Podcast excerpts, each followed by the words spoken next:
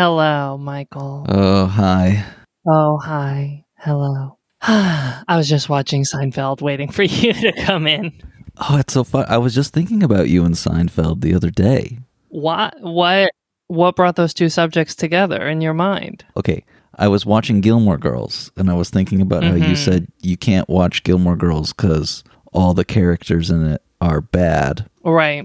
But then I was thinking about Seinfeld and I was like, well, all the characters are really bad in Seinfeld too. Right. I think the real difference with Gilmore Girls is I feel like Gilmore Girls wants me to like them even when they make bad choices. Like I don't think Gilmore Girls thinks the characters are perfect, but I think Gilmore Girls ultimately wants you to come away from the show liking the characters. Hmm. And I think Seinfeld, and to an even greater extent, like It's Always Sunny, which is like Seinfeld to the thousandth degree, is specifically like these people suck, and that's the premise of the show. Huh. I feel like people have a similar had a similar reaction to Girls too. Uh, yeah. Girls I struggled with because that kind of what now has become a whole genre known as cringe comedy is like sometimes it's just too successful. Sometimes the cringe is too powerful. I think it's very interesting that your perception of the intent of the writers of the show, or not just you, I just think it's interesting that people's perception of, of the intent of the writers of the show is affecting how they perceive the show. Because on the surface, both Seinfeld and Girls and Gilmore Girls are kind of like on long one dimension, all the same thing. It's just bad people messing up in real life. I mean, I described it as being about the intent of what the show wants from me, but really it's certain things about how the shows handle the characters. Like Gilmore Girls portrays the characters' bad choices as like sources of drama and emotion and like, you know, real humany goodness. hmm hmm And Seinfeld does not take that approach to its characters' foibles. So you're in the camp of like, I want to watch media that either is making fun of how bad people are or is grappling with more interesting questions where everyone is actually good, but it still leads to bad shit going down. That's more interesting Uh, to you. That's than, not totally ac- I mean, the th- the real problem with Gilmore Girls is that there's so much of it. I mean, as you know, or at least as I think I've said, I did watch. I watched like a lot of Gilmore Girls, and the problem is that I eventually ran out of sympathy for the characters. Well, there's a lot of Seinfeld too. There's even more Seinfeld than I Gilmore know, but Seinfeld is not drawing on my sympathy resources. Seinfeld is like, here is just a sweet, delicious bag of candy with no content in it. Not that there's anything wrong with that. Okay, well, I won't. I won't try to pin you to the wall and figure out the psychic reasons why you don't like Gilmore Girls or Girls. But I also think this is interesting. It seems like intention of the media creator actually does matter. You can't just throw it out the window, people. So all you, crazy, can throw it out the window. Nope, nope. Yes, you can. Hava is her emotional reactions are proof. See what I did there? See what I did there? Yeah, I, I do. Oh, anyway, yeah, I was just thinking about Seinfeld and you the other day. Which you know, even though you've lost this little battle that we just had, you, you- I, I know you, Debatable. I know you enough to know that you're happy that someone in the world was thinking about you. it's true. I knew I felt a little lift, a little breeze under my wings the other day, and that must have been what it was. How are you, Hava? How are you? Oh, great. Just fine. I'm a little struggling today. I'm a little creaky. I'm a little freaky deaky. Yeah, I just am feeling tired. My boyfriend has been at his mom's house watching her dog while she is away, and my cat, in response to this slight change in our living arrangement, has taken it as an opportunity to run around the house screaming for the majority of the night. Because your boyfriend isn't around? Just because things are different, I think. He's like upped his activity level. You know, he's got to get out his zoomies. Mm-hmm, mm-hmm. And I have not been getting enough sleep. And I'm very precious about my sleep. So I'm feeling a little bit crotchety. But on the other hand, as you already know, but as listeners are about to find out, I got some good news the other day, which is my surgeon called me sidebar, an insane part of trans life is how often I've used the phrase my surgeon and how many different people that's described. Yeah, yeah. I was I was just thinking of how cute that is. Mm. My personal surgeon, my surgeon called me the other day to say she had a cancellation. And so my surgery has been moved from January to now the 28th of this month, 20 days from today. So it is about to be Titty Palooza in Hava's life, and I'm about to be very recovering from surgery. Oh, I'm so excited. Me too. I'm very excited. Also, what's contributing to my creakiness is like being stressed out about the logistics. I'm trying to figure out. I feel like her website used to say you need to get a COVID test like 24 hours before surgery, but now I can't find that anymore.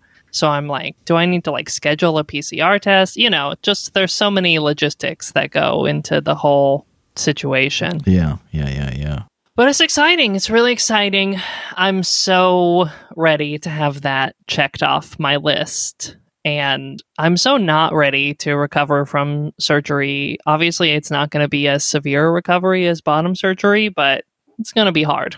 It's going to be a difficult adventure. I forget. Are they just putting it on top or are they putting it under? So, ideally, they'll be putting the implant under the muscle.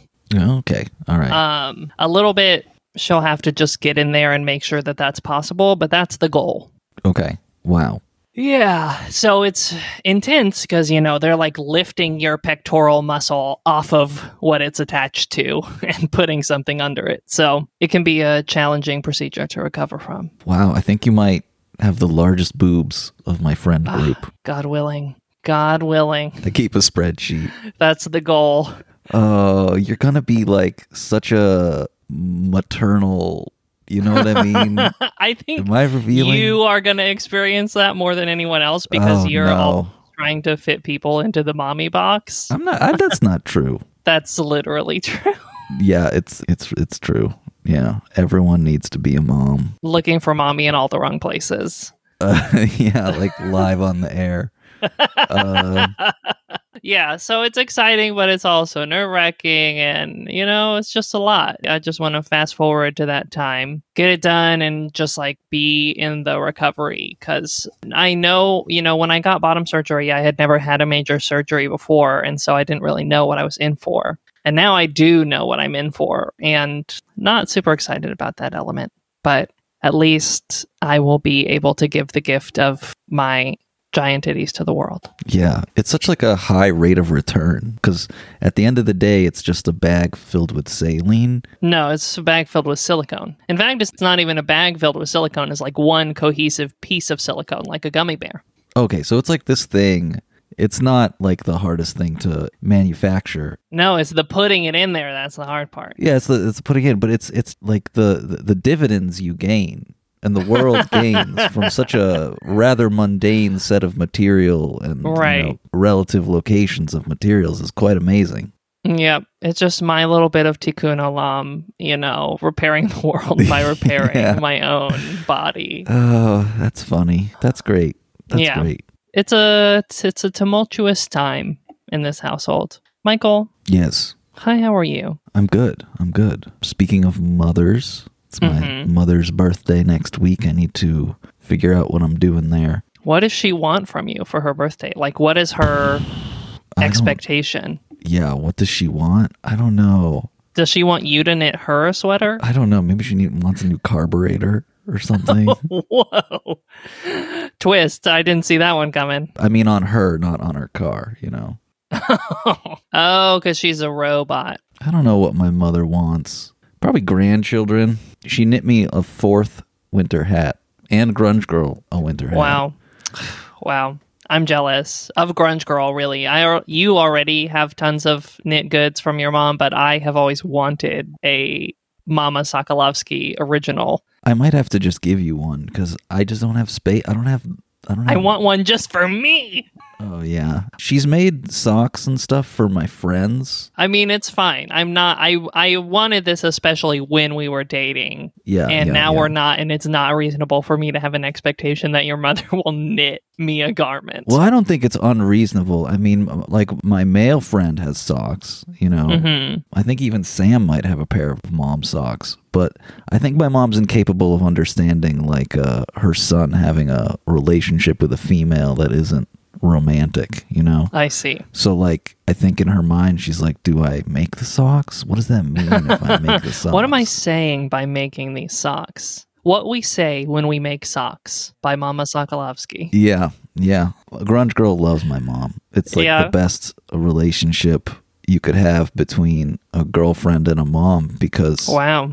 because Grunge Girl gets it. She's like, oh, don't take anything Alina says seriously. hmm It's all just like a badly tuned AI that has really good relative pitch, you know. but I think I should probably interview her for the show again. I, I really want to have a little conversation. You never interviewed her for the show, just your dad, right? Oh right, just my dad, and my dad's so just we're a dad. missing half of the collection. Uh, yeah, I know. I think we'd get a lot out of my mom too because she's like two standard deviations away from the mom norm, as Right. opposed to my dad, who's just like a dad.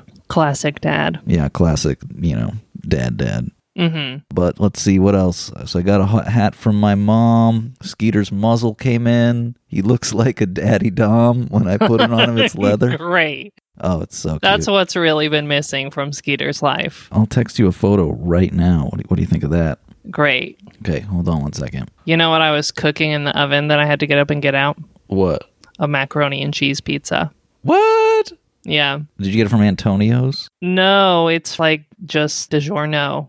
But my boyfriend is really obsessed with these macaroni and cheese pizzas. And he went to Stop and Shop the other day and they were on sale. They're normally like six bucks and they were like a dollar ninety nine. so we have like eight macaroni and cheese pizzas in our fridge. I love it. Ah, they're very delicious though. Wow, yeah. Skeeter looks like he's ready to go to Folsom Street Fair. I know it's awesome. He's looking very butch. He's looking very aggrieved. Also, he's looking very upset. But also, if he shouldn't have been so mean to other people That's true. and dogs if he wasn't ready for this. So I'll send you some of these to post on the patron only feed. Great.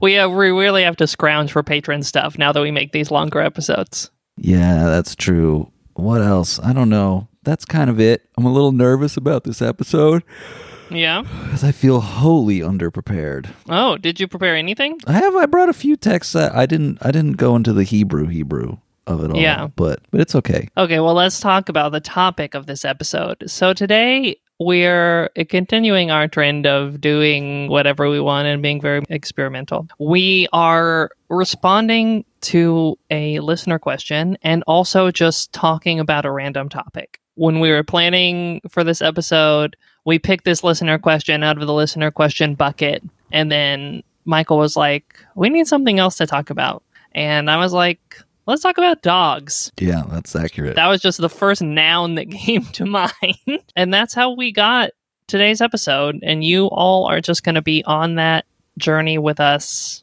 for good or for ill. Should we start with a question or should we start with dogs? Let's start with the question, which is something I did prepare. Great. It's a two part question. And the first part is Hello, I have two questions. Does Michael have any interest in playing for Contra Dances again? That's question one. Okay. All right. All right. All right. Did you prepare an answer for this? Oh, for that. What do the rabbis say? Uh, I'm like, yeah. Uh, I don't know. Maybe. I like playing with my friend Ben. Of Hi, How Are You theme song fame. Yes, yes. He wrote the "Hi, how are you" theme song. We just have a very good um playing and outside of playing relationship, and I don't really get along with other people. Uh, so- Yeah, you don't feel like you could just slot back into the contra dancing scene. You would need like your crew.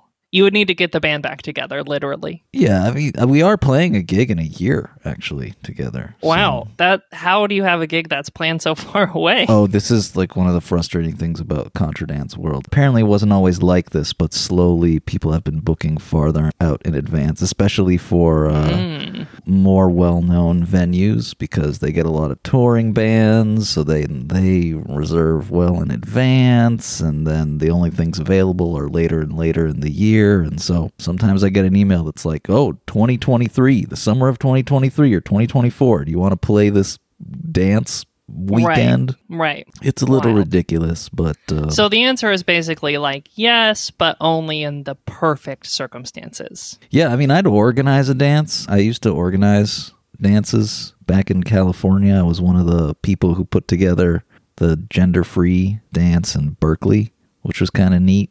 Mm-hmm. I guess people don't know what gender free dancing is, but it's just contra dancing with gender free terminology that people use. Right. Because contra dancing is naturally gendered in its in its wild environment. It's it comes gendered. And full disclosure, I wasn't hip or anything at the time. Like I really didn't care about that, but I just wanted like my friends to go. Mm-hmm. Just like come to the Friday night dance, people. You'll do anything to lure people into a contra dance. Mm-hmm. Mm-hmm. Okay, we have our answer to part one. Yep. Part two of this question is just what does the Talmud have to say about dancing? Yes. So you said you prepared this part. So tell me something that you prepared first. Okay, I'm gonna give you the high level summary. Okay. Dancing, typically pretty good. There's times where it's not appropriate. hmm It, it's neutral. Really, dancing is neutral. There's times to do it and times not to do it. I did learn Right. you're not allowed to dance on Shabbat. Yeah. Yeah. I brought a little something about that too. But I will just bring you a little Agadah that Okay. um, I found in Mishnah Ta'anit 4. I'm just reading from the William Davidson translation. Classic. Timeless classic. Rabban Shimon ben Gamliel said, There were no days as joyous for the Jewish people as the 15th of Av and as Yom Kippur, as on them the daughters of Jerusalem would go out in white clothes, which each woman borrowed from one another. Why were they mm-hmm. borrowed? They did so as not to embarrass one who did not have her own white garments. All the garments that the women borrowed required immersion, as those who previously wore them might have been ritually impure. And the daughters of Jerusalem would go out and dance in the vineyards. And what would they say? Young man, please lift up your eyes and see what you choose for yourself for a wife. Do not set your eyes toward beauty, but set your eyes toward a good family. As the verse states, grace is deceitful and beauty is vain, but a woman who fears the Lord, she shall be praised from Proverbs. And it gives some more quotes and further quotes and further quotes, but that's the basic idea. Okay. Well, let me just add on a little bit some other stuff that the women would say Okay. which I thought was really great. I did bring some of that. In a different place in, in Ta'anit 31a, we read, One who did not have a wife would turn there to find one. It is taught that those women of distinguished lineage among them would say, Young man, please lift up your eyes and see what you choose for a wife. The sages taught this practice in greater detail in a Baraita. What would the beautiful women among them say? Set your eyes towards beauty, as a wife is only for beauty. What would the distinguished lineage among them say? Set your eyes towards family, as a wife is only for children, and the children of a wife from a distinguished family will inherit her lineage. And what would the ugly ones among them say? Acquire your purchase for the sake of heaven, provided that you adorn us with golden jewelry after our marriage to beautify us. Oh, so had to get that in the mix. that's that's pretty good. Okay, yeah. So this is you brought this Mishnah about this wonderful, lesser practiced, although regaining popularity Jewish holiday, often referred to as Tu B'Av, Jewish Valentine's Day, I love it. I had no idea. the original slut walk. Yes, it's it's very May Day. It's very let's go off and have a romp in the woods after we do Right. the maypole. It's very Right. cool, except it's in the fall, I guess. No, it's in the summer. Oh, it's in the summer. It's right around Tisha B'Av time. Oh, Tish B'Av, but it's oh oh oh oh. But you're talking about the fifteenth of Av. But it also says weirdly on Yom Kippur, Oh, uh, you're right. I, I didn't remember that part from the Mishnah that you read. which is totally wild. Right. You know, there's four Jewish New Years. There's two Valentine's Day. At least. At least two Valentine's Day. So People need a lot of opportunities to find a wife. I do love it. It's very cinematic. All these, you know, available ladies, all in white. hmm You know what it also reminds me of is like a debutante situation. Yes, it's very debutante. That's- They're making their societal debut at Tu B'Av. Yeah, can you do it more than once though? I think you can do it more than once. Yeah, I think you can, you know, go out and troll the fields for as long as it takes to catch a husband. I think it says it happens in the eve. Does it say it happens in the eve in the vineyard? Do they dance? in- Um, what time of day is this happening? I don't know, but that feels like the time it should be is in the eve. Totally, totally. But yeah, just a bunch of women all dressed in, you know, white, you know, flowy gingham gowns, I guess, hmm just dancing ferociously. Right. Which I guess one sort of background thing this implies to us is at least one kind of dancing that people were thinking about in the Talmud was like dancing that is very sexy, Oh yeah, yeah, yeah. very seductive. Which also, I can't believe I didn't even bring this. But remember that one time you brought a sugya about someone who's like paid to be a dancer inside Yes. a wine shop? Yes, yeah, it was from Bava Kama. It was a sugya about different types of damages and financial obligations Right. on the damager's part. So there's like damage that causes you physical pain and then the the actual cost of the healing and then the cost of the lost wages. And yeah, they were trying to think of a situation where someone would I think suffer all of those hmm uh, would would have a rightful claim to all of those, and they came up with like a dancer who like Dances at the wine shop. yeah, where like a depilatory. De- what's the thing that removes hair from Yeah, depilatory. yeah, depilatory was like applied to their head, and they didn't have sexy hair anymore.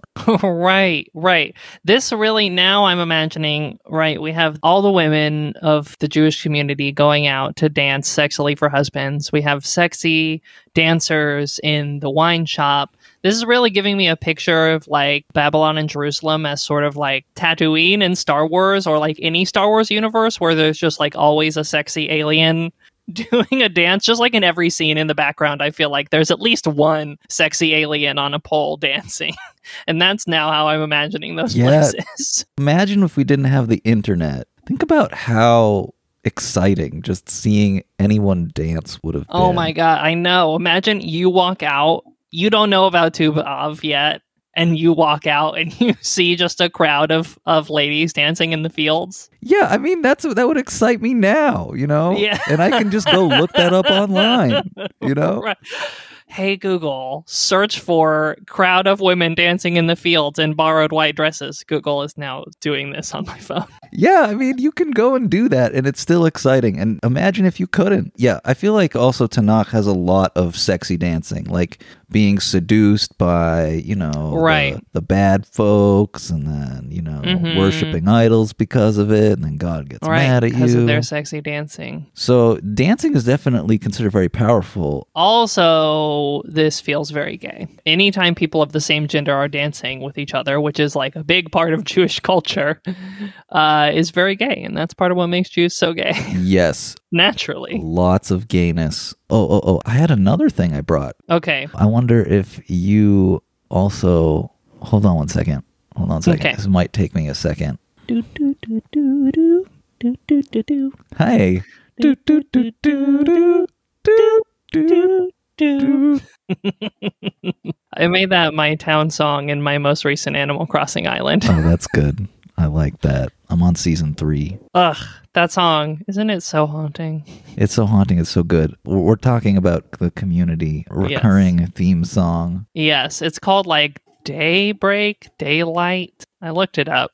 Okay, I can't find this, but maybe you're going to bring it. It's about dancing that happens in the world to come. Is that what I'm going to bring? Well, uh, let me just read. This is from uh, a little further down on Ta'anit 31a. Ula in the city of Bir'ah said that Rabbi Elazar said, in the future, in the end of days, Hakadosh Baruch Hu will Oh, yeah. arrange a dance of the righteous, and he will be sitting among them in the Garden of Eden, and each one and every one of the righteous will point to God with his finger. And it shall be said on that day, Behold, this is our God, for whom we waited, that he might save us. This is the Lord, for whom we waited. We will be glad and rejoice in his salvation. God will be revealed, so that every righteous individual will be able to say, This is our God, as though they were pointing at him with a finger. Yep. So, yep, so yep. much for our fucking transcendent conceptions of God from last week. Yeah, Out the window. No, we're pointing directly at him. He's right. sitting there. He's literally there sitting in a chair. He's just a dude. This is an interesting scene. The image that comes to mind is some shot from like a biopic movie where like two really successful, now iconic musicians are at a decadent party pointing at each other, going like, You man. No, you man. We did it. We're like at the top. We did it. We made it, dude. Yeah, we made it, you know, right before it all falls apart. You know what I'm talking about. So so far, Talmud pretty positive on dance. Yes. In the appropriate conditions. Very positive on dance. Very positive so far. So part of what was haunting me in this question Mhm. was if the Talmud is so positive about dance in these cases, how do we end up living in a Jewish culture where like fear of mixed dancing is such a meme? One of the greatest Jewish memes of all time. Yeah, yeah, yeah. Well, you know, we can't be touching, you know, the ladies or the gentlemen. Right. Well, but but why? But why can't we be touching the ladies? So I went looking around to find some stuff about this, and one of the reasons I found, just like a lot of people popularly answered this question as, was basically if you're at a Jewish function, only the married people could dance cross gender, which is already you know, debatable. And then some portion of those married people would be unable to dance with each other because some of them would be having their Nida time. Like some people would be Oh. on or near their periods. And so if you organize dancing, basically you're like creating social pressure for people to do something they're quote not supposed to do or you're making them feel weird and left out and sad at what should be a happy occasion. Right. And like it's supposed to be very private if you're going through Nida. Is that what it is? Mhm. I think a lot of like mikvahs, you don't really know where they are unless you need to know where they are, and you go at Mhm. night. You could see it as shame, you know, like oh, it's shameful for the women to have have their period, or you could see it as just that's where they draw one of their lines of bodily privacy. So you don't want to put yourself in a situation where that becomes indirectly exposed because you're the only married person not dancing. Right. So that's one of the reasons that was given. Although I feel like the popular idea of sort of like widespread fear of mixed dancing is probably not related to that. It's more related to the sort of licentiousness attached to the concept of mixed dancing.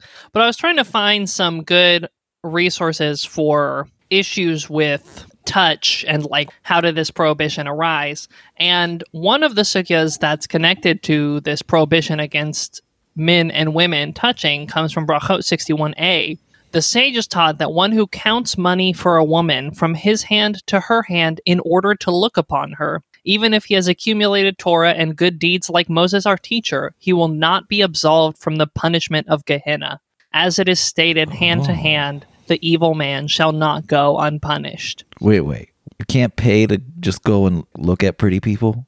Well, here's the trajectory, and here's what I think. The sugya is saying, like, imagine, I, and this is like so relatable and also a really frustrating memory from when I worked at Starbucks. Suppose you are a Babylonian rabbi at the Babylonian equivalent of Starbucks, and you need to pay your Babylonian barista for your Babylonian latte. And you make a point when you pay her of like, not just setting the money on the counter or dropping it into her hand, but like making contact with her hand in order to have basically like a lustful experience for yourself during this social interaction Mm-hmm, mm-hmm. and to draw her closer. Uh, which was really like such a thing. There was a time period in my life when I was working at Starbucks where I was like, what would it be like for me to be Shomer Nagia, which would mean like not being touched by any men who were like not my husband.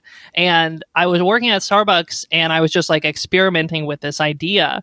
And so I was trying, I would try so hard to get people to give me their money without hand contact. And men would go so out of their way to make it a touch based experience. Uh, which I wouldn't have really thought of before I tried this, but it like turned out to be so almost impossible to sort of non-verbally signal to people that I just wanted the money to be like dropped onto my hand or set on the counter. So I think the trajectory of the halacha here is if you do this, you know, you're punished in Gehenna for all eternity according to this sugya and. So because this is about intention, this is about touching her in order to look upon her. And because we're not always in control of our intentions, we should avoid man woman touching all the time because we might accidentally touch someone for lustful purposes without intending to and condemn ourselves to eternal punishment in Gehenna. Okay, okay. So this claims the existence of an unconscious, at least the way you're describing it. The way I'm describing it, yeah. Okay. I'm not okay. sure the rabbis are making any such claims. I think Okay. the rabbis would put it more in phrases like, what if he should accidentally come to touch her for the purpose of looking on her? Interesting. Does that mean he didn't realize he wanted to look at her and he accidentally touched her, or he accidentally touched her while he realized that he was looking at her? I don't know. But I think the point of the rabbis would be that ambiguity, right, is the point. Is if you just make a blanket rule for yourself of zero touch all the time, then you're never having to figure out which one of those is going to send you to Gehenna for all eternity. Uh huh. Uh huh. That's okay. the whole deal with fences around the Torah. Uh huh. I'm I'm kind of into the idea of this as all as a way of protecting the privacy of the women. Mm hmm Yeah, it's an appealing idea. It is very appealing, very school of fish. You know, putting aside whether or not you think we should be living in a society where we should all like wear big hats that say we're on our period when we're on our period. Mm hmm Uh, I, I feel like I feel like that wouldn't fly for similar reasons why it wouldn't fly to be ashamed of your period. Current social norms, we need something in between where you're not forced to wear a hat when you're on your period, but you're not forced to keep it a secret either. I definitely don't want to move to a world where people are forced to wear hats for any reason. No, no, no. We don't want forced hat. We don't Unless that's what you're hat into. Yeah, yeah. Uh, so yeah, so that's like sort of one of the genesis geneses of the mixed dancing issue and of the whole idea of being shomer nagia has to do with this little halacha. So that's one of the main things I brought about dance is just like Talmud pretty positive about dance overall and definitely speaks to a culture where dance was like happening a lot and in a lot of different contexts that we probably wouldn't see it in Jewish communities today. And like this is one of the ways that change came about. I feel like dancing is just not. I don't know. Maybe I don't dance, but is dancing like a thing? Has the historical dancing interest in dance gone down over the last like four thousand years? I don't think so. You don't think so? No. People are into dancing still with the same. yeah, people still go out dancing. yeah, people still go out dancing. I don't know. I, I'd love to. You say this as someone who literally has professionally played for a dance community. I don't know. Maybe just because I live in like the Congregationalist dominated waspy New England, where everyone Mhm. is like afraid of dancing and thinks dancing is something you do if you're like worshiping the devil. You know, Right, which it is. I don't know. Maybe Puritans could dance. Probably not. Sam, can Puritans dance? Sam, friend of the show, come on and tell us if Puritans were allowed to dance. I don't think they can. But I think like dancing, at least where I live, is like a weird. It's like a sign of like you're ins- like insane. In Russia, if you smile at strangers, that's considered you're crazy. I feel like Mm. in New England, if you dance, If you express joy in any way, yeah, you're it's crazy. It's basically very very similar. yeah. But yes, dancing. There you go. That's what that's All right. dancing. We're putting a cap on dancing. Please turn your tape to side B to hear to hear the chapter about dogs. Topic two, the topic I randomly came up with, probably because it starts with the same letter as dancing, and of which there is a lot to say because Jews, especially Orthodox Jews, are sort of stereotyped as not liking dogs. Are you familiar with this stereotype, Michael? Well, I've heard a stereotype that uh, Jews. I didn't know if it was Orthodox Jews or if it was Jews generally are not into dogs, and I and I Mhm. hear there was like maybe a, a Holocaust relationship there. Yeah, that's two two popular explanations I found on the internet was institutional slash cultural memory from the Holocaust, and another one which I hadn't thought of, a practical issue, was questions about having to break Shabbat in order to clean up or walk a pet that is not necessary for sustenance. Oh, that's interesting. If you have a dog, there might be dog duties literally you have to take care of on Shabbat that, like, if you're of a certain frame of mind, might pose a, a halachic issue. I do feel like th- there is something not Jewish about owning. I, I don't know if I want to say it. I don't know if I want to say it. I have a dog. I love dogs. Dogs are the best. Right. Well, here's my question for you, Michael. Yeah. Is Skeeter Jewish? Uh, he's anxious. okay, so uh, that's at least one point in the Jewish column. Uh, Is he Jewish? I don't know. Uh no, he's just a really good friend. He's not Jewish. He's, not, Jewish. He's my friend. He's not Jewish. He's just he's just a dog. He's just a dog. Okay, good. I'm glad we answered that important canonical question. Yeah, yeah. I'm sorry. I'm trying to uh, answer it honestly and not not ju- not just joke around about it. It's a serious right. question. Not joke around about such a serious issue as your dog's Jewish identity. Your jog. Well, Grunge Girl can hear everything I'm saying right now. I'm not going to say Mm-hmm. that Skeeter's Jewish. You know?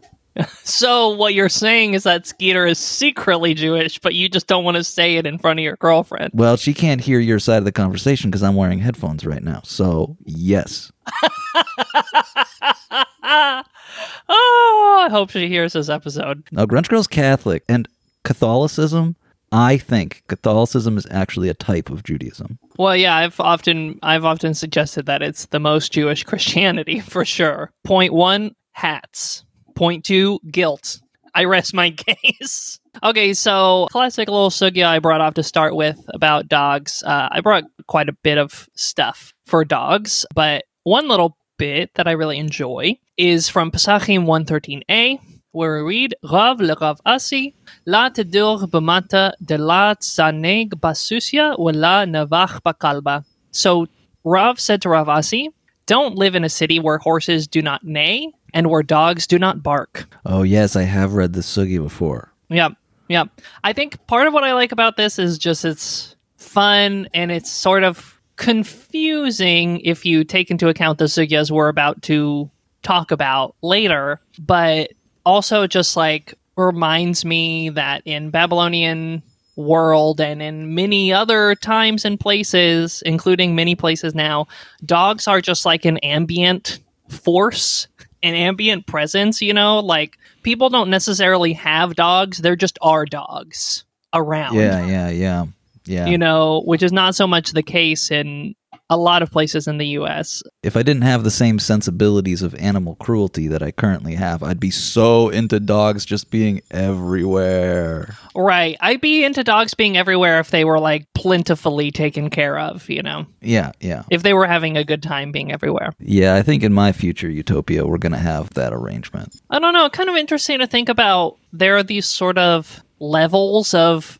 non human life in our lives, and they go in a gradient. Like, you can be living totally like surrounded by plants and animals.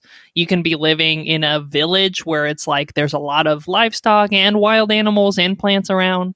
You can be living in a town where there's just like ambient dogs and horses and probably less plants and then you can go all the way down to like living as I do now in a suburb of Rhode Island where there's like minimal animal and plant life present. Just interesting to think about the rabbis on that continuum and just like about what a persistent force dogs are throughout history. Yeah, dogs. They're there. They're there. They're there. I love them. Wait, but what's the reason given about why you shouldn't live in, in Ah, the well, the suggestion in the translation is because these animals with their noises like alert people to danger, which is a question we'll have to interrogate as we continue. And there's some other really funny stuff in this. Do not live in a city where the mayor is a doctor, and do not marry two women, as they will likely join forces against you. And if you do marry two women, marry a third one. That way, the third one will inform you of the plots of the first two. Oh, that's nice. That's good. That's good. Yeah.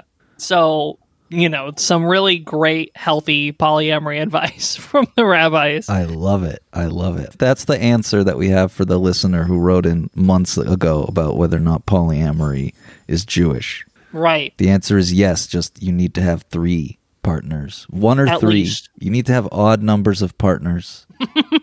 Right. So that you can always play them off of each other. Yeah, yeah, yeah, yeah. That's right.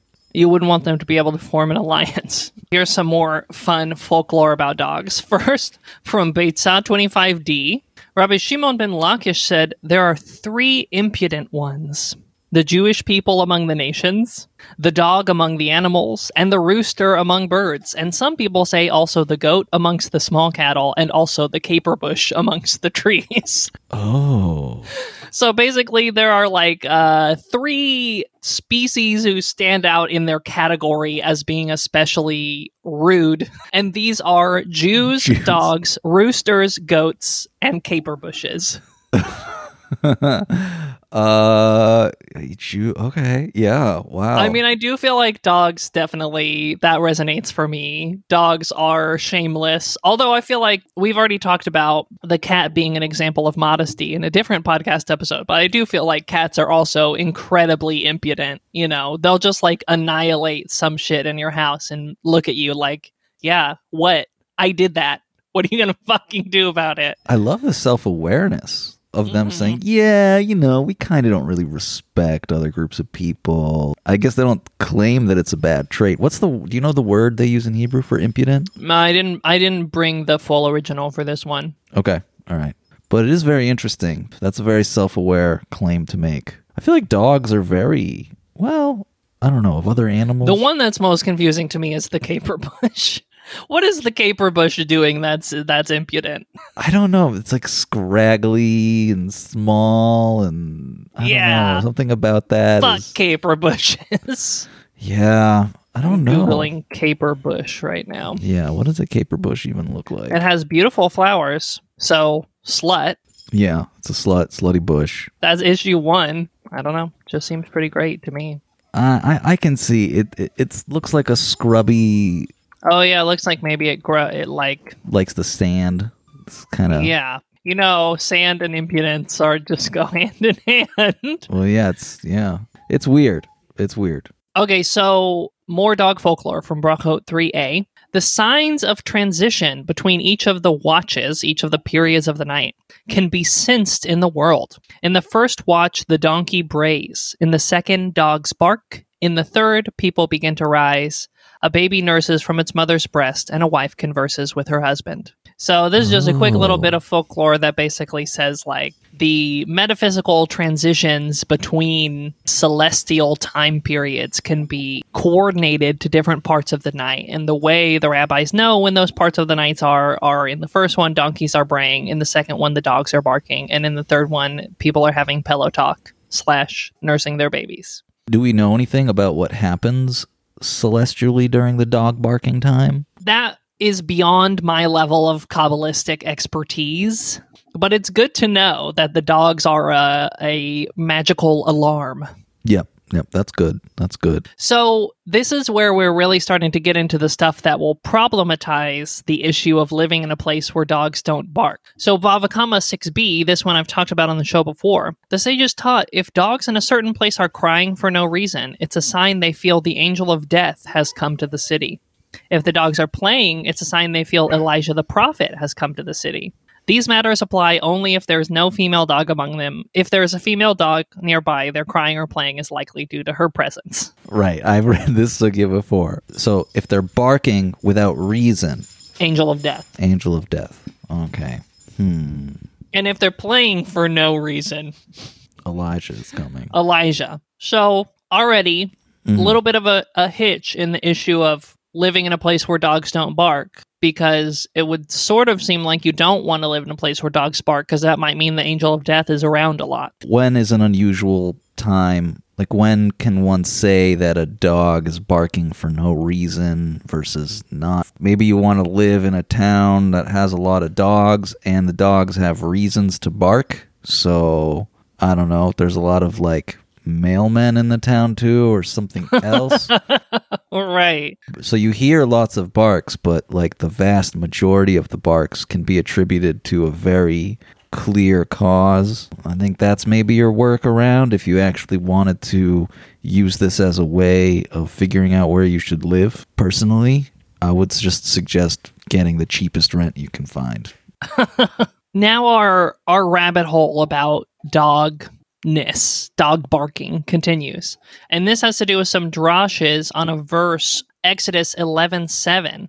but not a dog shall snarl at the Israelites, at human or beast, in order that you may know Hashem makes a distinction between Egypt and Israel. So this is basically when the final plague as part of the whole Exodus situation is happening, which is the death of the firstborn. Did you say plague? Plague. Oh my god, it's a plague. Plague. Plague. Okay. All right. Plague. Continue, continue. When the final plague is happening, God, I hate you. um basically we hear that there shall be a loud cry in all the land of Egypt, such as never has been or ever will be again, which is very epic and probably has a bunch of cool midrash all on its own. But after that, we hear that dogs will not snarl at the Israelites. And we read from this fun little book called Tzidkat HaTzaddik, which let me pull up the time period on that. Boop, boop, boop, boop, boop, boop, boop. Tzidkat HaTzaddik, which is basically a big, beefy book of the thoughts of Rav Tzadok, who was hanging around between 1845 and 1895, who was writing this in that period. We read, it was customary for the dogs to bellow at midnight, as midnight was a time when the watches mm-hmm. changed, as we know from the Talmud. When the Israelites made ready to leave, each one with his walking stick in his hand, these watchdogs did not raise their voices in protest and gave no alarm. So basically, Rav Tzadok is making the case here that what's up with this verse is God was basically doing a side miracle within the main miracle, which is that normally the dogs would have barked and alerted everyone to the Israelite exodus, but the dogs did not bark, which helped the people of Israel get out in secret in the middle of the night. That totally relates to the angel of death thing too. well, that's a guy got even fucking more to say. Okay. This one really, I was surprised to read. The Khatam Sofer, in his commentary on the Torah on this parsha, said, Our sages said, if Eliyahu is in the city, the dogs will laugh and play, and if the angel of death is in the city, they will cry. It is written, I will strike down all the firstborn of the land of Egypt. I, and not some delegate. And for that reason, the dogs didn't cry. The Israelites realized that all the firstborn of Egypt were killed, and the dogs did not cry. And it was by this that they recognized that it was God and God's glorious self who struck them, and not the angel of death. Wha- Oh. Okay, okay, okay. Okay, okay. So God is the one that killed the Egyptian firstborns, not the angel of death. If it was the angel of death, the dogs would have been crying. Well, that is what the Khatam Sofer has to say and what he believes. I was always sort of brought up believing that it was the Malach HaMavet, the angel of death, who did the killing in the plagues. And I was really confused by reading this take from the Khatam Sofer. And now I'm just sort of left still with the mystery of like, which one really was it? Well, if the Hatam Sofer is right, like assuming he's right, then now I'm thinking about the earlier advice of you shouldn't live in a city where the dogs don't bark. Right. And I'm thinking, well, is that because you don't want to live in a city where the dogs aren't barking when you think they should be barking? Because that means that God is coming to kill everyone potentially. Is it like a weird symbolic reference, you know, to Yeah.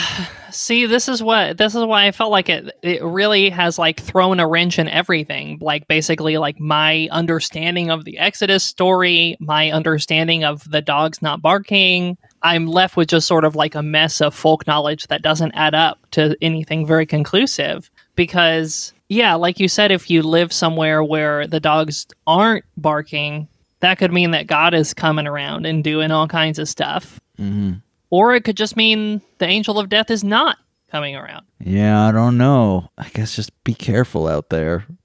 Everyone. yeah.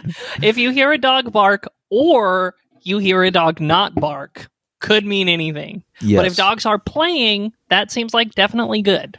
Yeah. Psychologically, the best approach would be if you hear a dog bark, try as hard as you can to think of a good reason why the dog is barking in that moment. Right. And if you think of it, then you'll be secured. Yes. And if the dog doesn't bark, then similarly think of a good reason why it is not barking. So basically, you should at all times be thinking of reasons why dogs are or aren't barking. And that's Yes. the only thing that should ever occupy your mind. Assuming you live in an area with dogs, which you should, especially if they bark. if they bark. Yep. Great. Glad we can come to the Talmud for such helpful and clear life advice. Also, a, a random little tale on all of this is that Rav Tzadok comes to tell us that dog in Gematria, which is Kelev in Hebrew, is the same as Eliyahu. Uh, Specifically, it's the same as Eli. They have the same Gematria value. The numeric value of their letters adds up to the same, which is 34, which is the same as the value for Eli. And Rav Tzadok says it's for within the dog is the stubbornness of holiness, just like Eliyahu. Oh, that's interesting. So a lot of different takes on dogs. None quite as uh, anti-dog as the stereotype about Jews and dogs. Although there definitely is some stuff in the Talmud that basically presumes that dogs are of a destructive and vicious nature. So there's definitely it's not all as fantastical as this. Hmm. Hmm. Hmm. I love the dog barking, dog not barking stuff related to the angel of death or Yeah. God or, or whoever uh, doing the killing thing. But it's very spooky. It's very Mhm. spooky. It feels very Victorian, haunted, Yeah. haunted story to me. Like a Sherlock Holmes situation, Hound of the mm-hmm. Baskervilles. yeah, yeah, situation. Exactly. I like that. It's very nice. Yeah. And also just like it's fun slash mystical for me to think about like what would my life be like if I experienced all natural phenomena as potential omens? Yeah, yeah. Well, we're we're we're now living in the generation where that gets to happen again. I guess I guess we'll see. Uh, that that's a global warming. dig. that's a global warming, warming joke for all you global warming fans out there. right. Yeah. Uh, we love the fan service. uh, you did get that it was. I'm gonna I'm gonna just cut out me explaining that's what it is and just leave. no, I think the explanation was great. Oh, okay. All right. All right. Oh my goodness. What a fun journey this has been dancing through the dog lands. Yeah, I love it. Did you find anything about dancing dogs? I didn't. No, no dancing dogs that I could discover, sadly. All right. Well, that's okay. Wow. Mike, oh, how was this episode? Did it live up to your nervousness? Thanks for holding my hand through it. I really like that. No, it was great. It was fun. Great. Oh, oh, oh, I will say this. Not related to dancing, but it was like peripheral. In my search Okay. for dancing, there was this interesting piece of midrash that I found. Okay. Every day, the moon and the sun beg God, asking God not to like have to rise and do their oh, job Oh no. because they don't want to look upon the sin of humanity. Oh my gosh. And God's like, no, you no, gotta you it. gotta do it, bud. So then they do it, and then they they get tired because they see all the sins of humanity, and then the sun gets red because it's like red with you know something bad. Yeah, yeah, and then it sinks below the horizon. Relatable. Every day I also wake up wishing not to witness the sins of humanity. But luckily, unlike the sun, I have the option not to log on to Twitter. yeah, that's true. uh, yeah, it was just such a great, great little fucking midrash. It yeah, was so that's a silly. great finisher. Let's uh, let's let's close them out. Thank you for coming along on this textual, sexual journey with us, listeners. We hope you will continue to enjoy. If you're able to, we would love for you to support the show by joining our Patreon at patreon.com slash hi how are you. We hope you're continuing to enjoy these long episodes. Next week, who knows what we're going to do? And we will talk to you all soon. Shavua tov. Shavuot tov. Thank you.